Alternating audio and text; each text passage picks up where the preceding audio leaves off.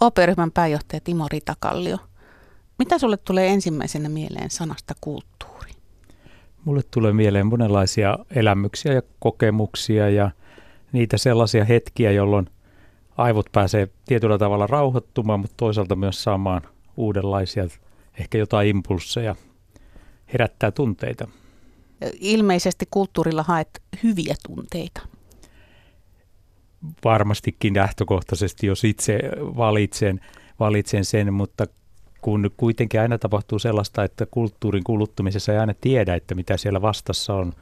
Jos menet taidenäyttelyyn, et välttämättä tiedä, mitä se on. Jos menet tuntemattomaan operaan, et tiedä, pidätkö siitä ja niin edelleen, että, että sitä kautta niitä kokemuksia syntyy kaikenlaisia. Toisista tykkää, toisista ei ihan niin paljon. Palataan tuohon kohta tarkemmin vielä, mutta otetaan ensin selvää siitä, minkälainen kulttuurin kuluttajana olet, eli oletko absoluuttisesti kohtuukäyttäjä vai addikti?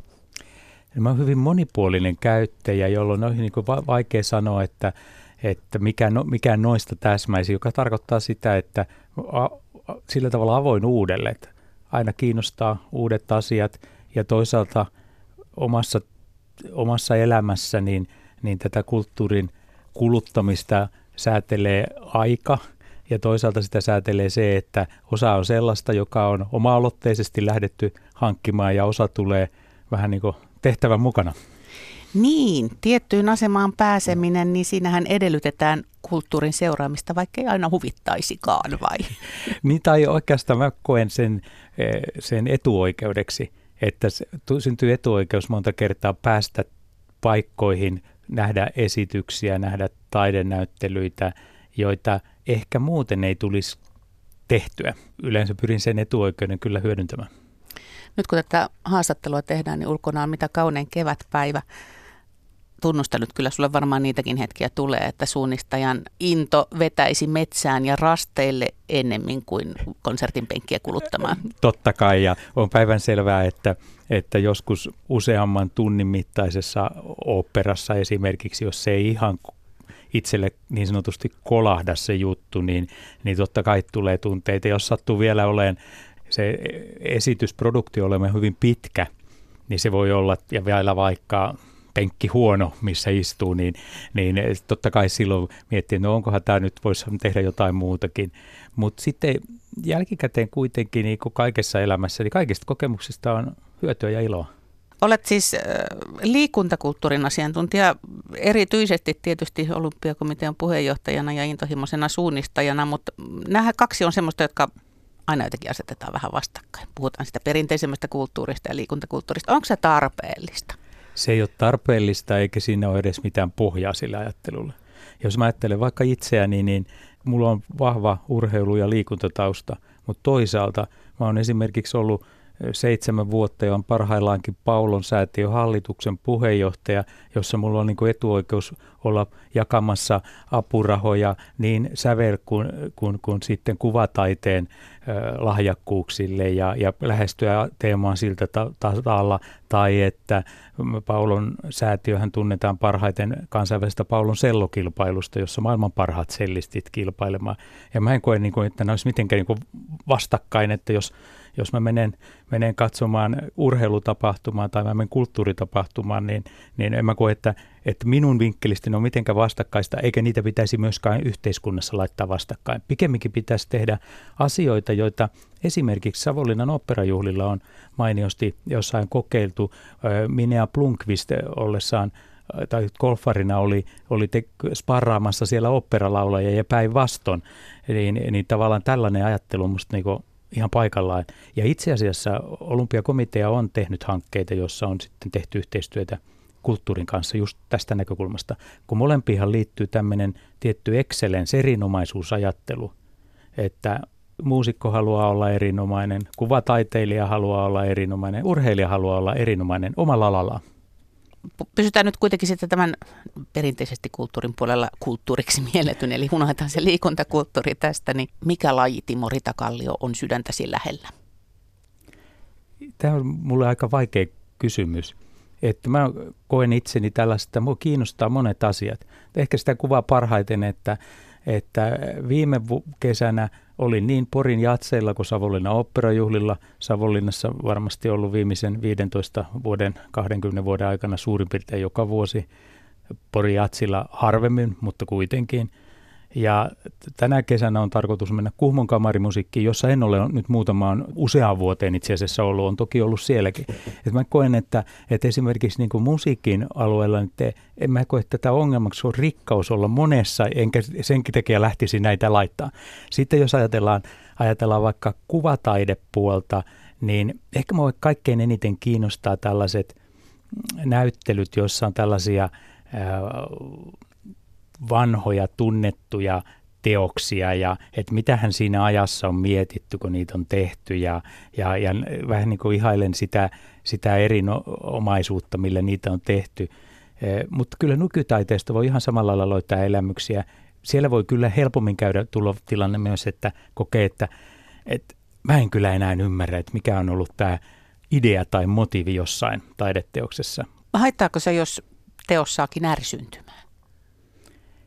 Ei se mun mielestä sillä tavalla haittaa, koska ei se mun elämää muuta, se vaan mun reaktio siihen, että, että mä en tosta pidä. Sitten kohti seuraavaa. Eikä se tarkoita, että se olisi lähtökohtaisesti jotenkin huono se, vaan se ei ollut minun makuni.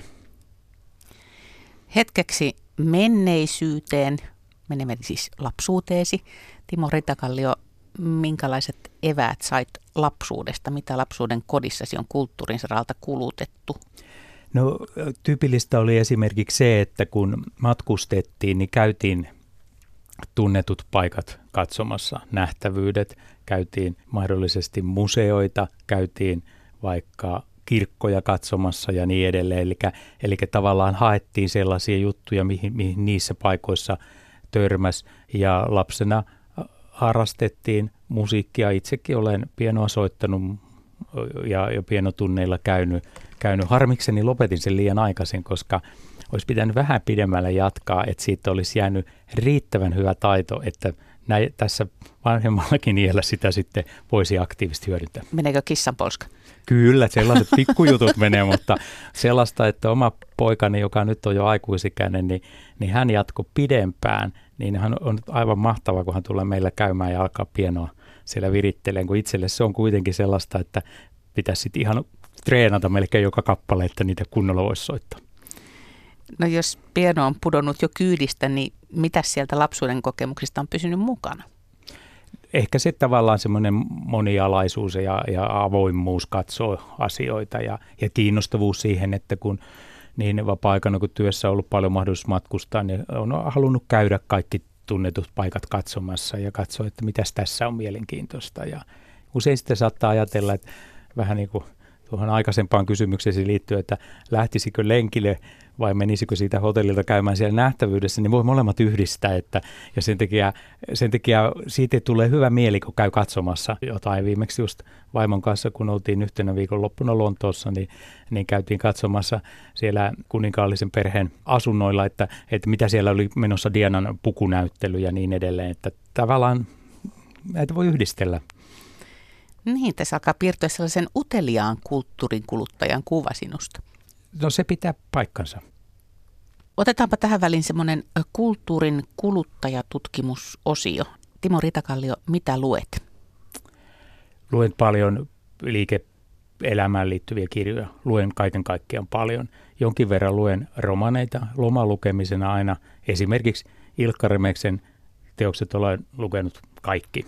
Mutta uutena on tullut sellainen, että olen myös innostunut äänikirjoista – joita voi sitten aika monessa tilanteessa hyödyntää. Ja yksi hyvä paikka on lentokone, jossa on aika hankala tehdä monia asioita. Ja kirjan lukeminenkin on vähän vaikeampaa kuin äänikirjan kuunteleminen. Niin, olethan sinäkin ollut kirjaa kirjoittamassa. Kyllä, kyllä olen. Mutta taisi olla hyvin asiapitoinen no teos. No, kyllä se oli. Se liittyy tällaiseen strategia, strategiseen johtamiseen, että, että se, on, se on sen tyyppistä. Sen tyyppistä on paljon lukenut. Paljon luen myös englanninkielistä kirjallisuutta. Mitä kuuntelet? Kuuntelen musiikkia ja kuuntelen lähinnä, lähinnä radiosta, mutta kuuntelen myös itse asiassa radio-ohjelmia. Että yleensä jos yksin ajan autolla, niin kuuntelen radio-ohjelmia – useimmiten musiikkiohjelmia, mutta sitten välillä myös tällaisia asiaohjelmia. Minkä kappaleen juuri nyt haluaisit kuulla? We are the champions.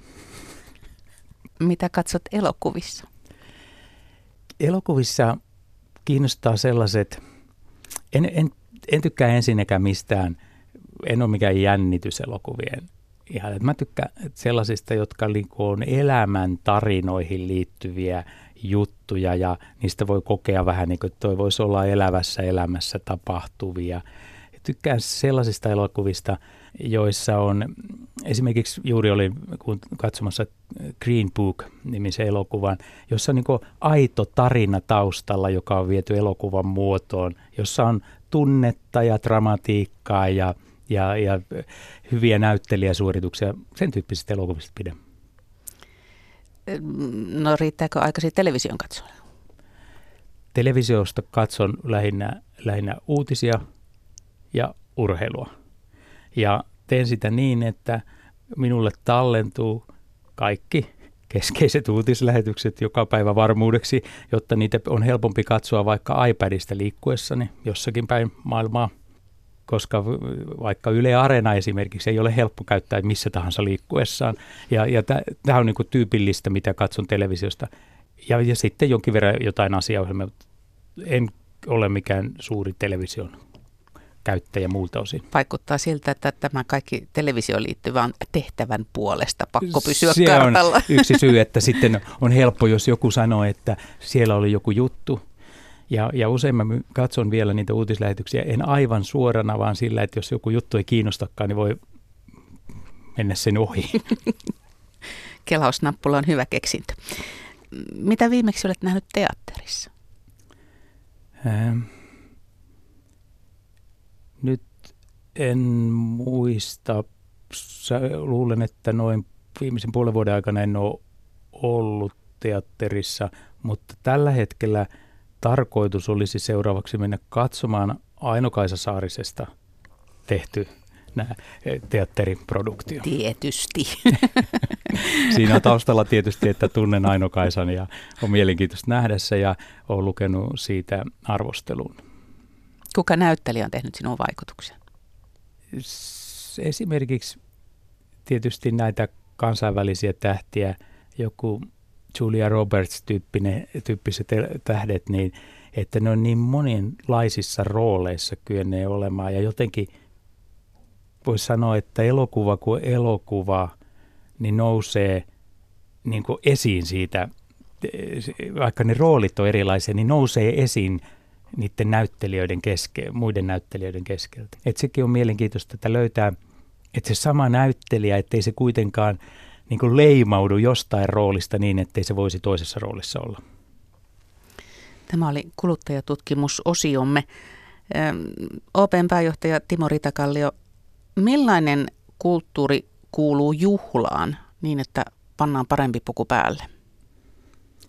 No kyllä mä, mä koen, että jos menee sinfoniaorkesteriin, konserttiin, niin pukeudutaan jo laadukkaammin. Ja jos mennään oopperaan tai palettiin, siihen kuuluu pukeutumisaste korkeammalle. Elokuvi voi mennä ihan missä tamineissa vaan, ellei se ole nyt joku spesiaali juttu. Jos menee täyden näyttelyyn tai muuhun, niin sehän voi tapahtua vaikka, vaikka ulkoilulenkin yhteydessä ja pukeutuminen on sen mukaista, että tämä vähän nyt vaihtelee niin. Mutta kyllä mä niin kokisin kovin sporttisissa vaatteissa itse vaikeaksi mennä operaan. Voiko Porijatseella olla rennommin? Porijatseella voi olla rennommin. Siellä on vaikea mennä puku päällä. Olet jossain haastattelussa sanonut, että nyt tarvitaan luovaa ajattelua. Myös kulttuuritaloudessa päästään hetkeksi tähän rahaan, vaikka se aina pikkusen hampaissa kiristääkin se ajattelu siitä rahasta.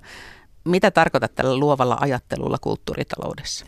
No mä tarkoitan sitä, että kun mä katson, miten tiukalla – monet joutuu oleen, jotka on oman alansa huippuja, tai miten tiukalla on ne organisaatiot, jotka niitä kulttuurielämyksiä tuottaa, niin mä niin ajattelen sitä, että, että meidän pitäisi paremmin löytää ne tavat, jolla yhdistetään kulttuuria myös tämmöiseen niin kuin sponsorointiin. Ja sitten toinen asia on, että meillä on valtava määrä Suomessa säätiöissä rahaa, ja sitä ohjautuu toki kulttuurin tukemiseen ihan merkittävä määrä, mutta sieltä voisi löytyä vielä lisää, kun löydettäisiin niitä oikeita kanavia. Ja niin kuin tässä minusta on hyvin oivallisia yhteistyökumppanuuksia, jossa on itse vieraana päässyt esimerkiksi nauttiin, niin esimerkiksi taidenäyttelyiden osalta järjestetty tai musiikkiin liittyvien tapahtumien, konserttien tai kevyemmän musiikin tapahtumiin liittyen, että, että kyllä mä näen, että siellä olisi sillä tavalla tilaa. Itse katson sitten tämmöistä esimerkiksi nuorta kuvataiteilijaa, niin että se on aika vaativa rasti, että miten siellä voidaan tukea ja on esimerkiksi Paulon säätiön hallituksen puheenjohtajana olemme hallituksessa miettineet sitä, että kun aikaisemmin on ajateltu, että ostetaan tauluja nuorilta taiteilijoilta esimerkiksi, niin siinä on sellainen ongelma, että kun ei ole paikkaa, jossa ne on esillä, niin onko se oikeastaan sen nuoren taiteilijan etu, että saa kerran siitä teoksesta jonkun hinnan, ja kun sitten ei tämmöisillä säätiöillä ole mitään tiloja, vaikka niitä yritetään erilaisiin näyttelyihin tarjota, niin ne ei tule esille. Et enemmänkin olemme pohtineet sitä, että pitäisikö järjestää niitä näyttelyitä niiden taiteilijoiden ja käyttää ne rahat siihen, että ne taiteilijat pääsis vaikka Helsingin keskustassa esille ja, ja, ja tämän tyyppisiä asioita ja avustaa, antaa tukea siihen, että, että ne pääsee esille ne taiteilijat. Sama pätee varmasti niin kuin musiikin sarallakin, että sille äh, lahjakkaalle, joka ei ole vielä lyönyt läpi, niin sehän tarvitsisi tällaista tukea, että millä se pääsee esille. Ja sitten siihen samaan oikeastaan liittyy myös se, että tarvitaan paikalle myös sitä yleisöä, eli siinäkin törmätään tähän rahakysymykseen. Ihan samalla tavalla kuin urheilun puolella puhutaan siitä, että pitäisi saada tavallinen kansa liikkumaan paremmin, mutta liikunta on usein kovin kallista tai jonkun asian Joo. harrastaminen on kovin kallista, niin sama koskee myös kulttuuria. Ää, miten ratkaisisit sen dilemman, että, että jokaisella riittäisi rahaa mennä nauttimaan kulttuurista? Tässä mä näen, että yhteiskunnalla on niin roolinsa tässä, että pitäisi, pitäisi koko ajan miettiä sitä, että, että mit, millä tavalla yhteiskunnan verorahoja kulttuuriin ohjattaessa saataisiin niin kuin mahdollisimman suurta vaikuttavuutta. Ja tämä on, tämä on niin kuin haaste, kun erilaisten produktioiden tuottaminen on kovin eri hintasta, mutta sitä rahanjakoa pitäisi mielestäni ehkä vielä enemmän miettiä siitä näkökulmasta, että kuinka monta kuluttajaa, kuinka monta veronmaksajaa sillä voidaan saavuttaa, jolloin tullaan siihen, että miten, minkälaisia tapahtumia voisi tukea, jo, jo, joihin löytyy kiinnostusta ja sitten saataisiin mahdollisimman moni kokemaan niitä elämyksiä, mitä kulttuuri voi luoda. Ja tässä vaiheessa kaikki vaihtoehtokulttuurin harrastajat itkevät. Tämä on vaikea kysymys, mutta sitten tavallaan demokratiaan kuitenkin liittyy se, että mahdollisimman laajasti – päästään niitä hyödyntämään. Että kyllä mä uskon, että kuitenkin löytyy kanavia ja jos mä ajattelen itse näissä rooleissa, missä on ollut, niin myös olen OP-ryhmän taidesäätiön hallituksen puheenjohtaja, niin olemme ostaneet paljon nykytaidetta. Että sielläkin on ollut tämä malli, niin kyllähän sitten, sitten vähän semmoiset harvinaisemmatkin teokset ovat löytäneet niin vastinetta, mutta tietysti sitä näkyvyyttä ei samalla tavalla saa. Lopuksi mielikuvitus valloilleen. Nyt unohdamme kaikki realismin rajoitteet. Kenet kulttuurin tekijän haluaisit tavata, jos olisi mahdollista? Voi olla mennyt, voi olla nouseva, voi olla kotimaa, ulkomaa, kuka tahansa. Kun pikkupoikana sitä pienoa soitin, niin olisihan se Mozart ollut mielenkiintoista tavata, kun hän eli niin lyhyen elämänkin, että minkälainen lahjakkuus hän silloin aikana oli.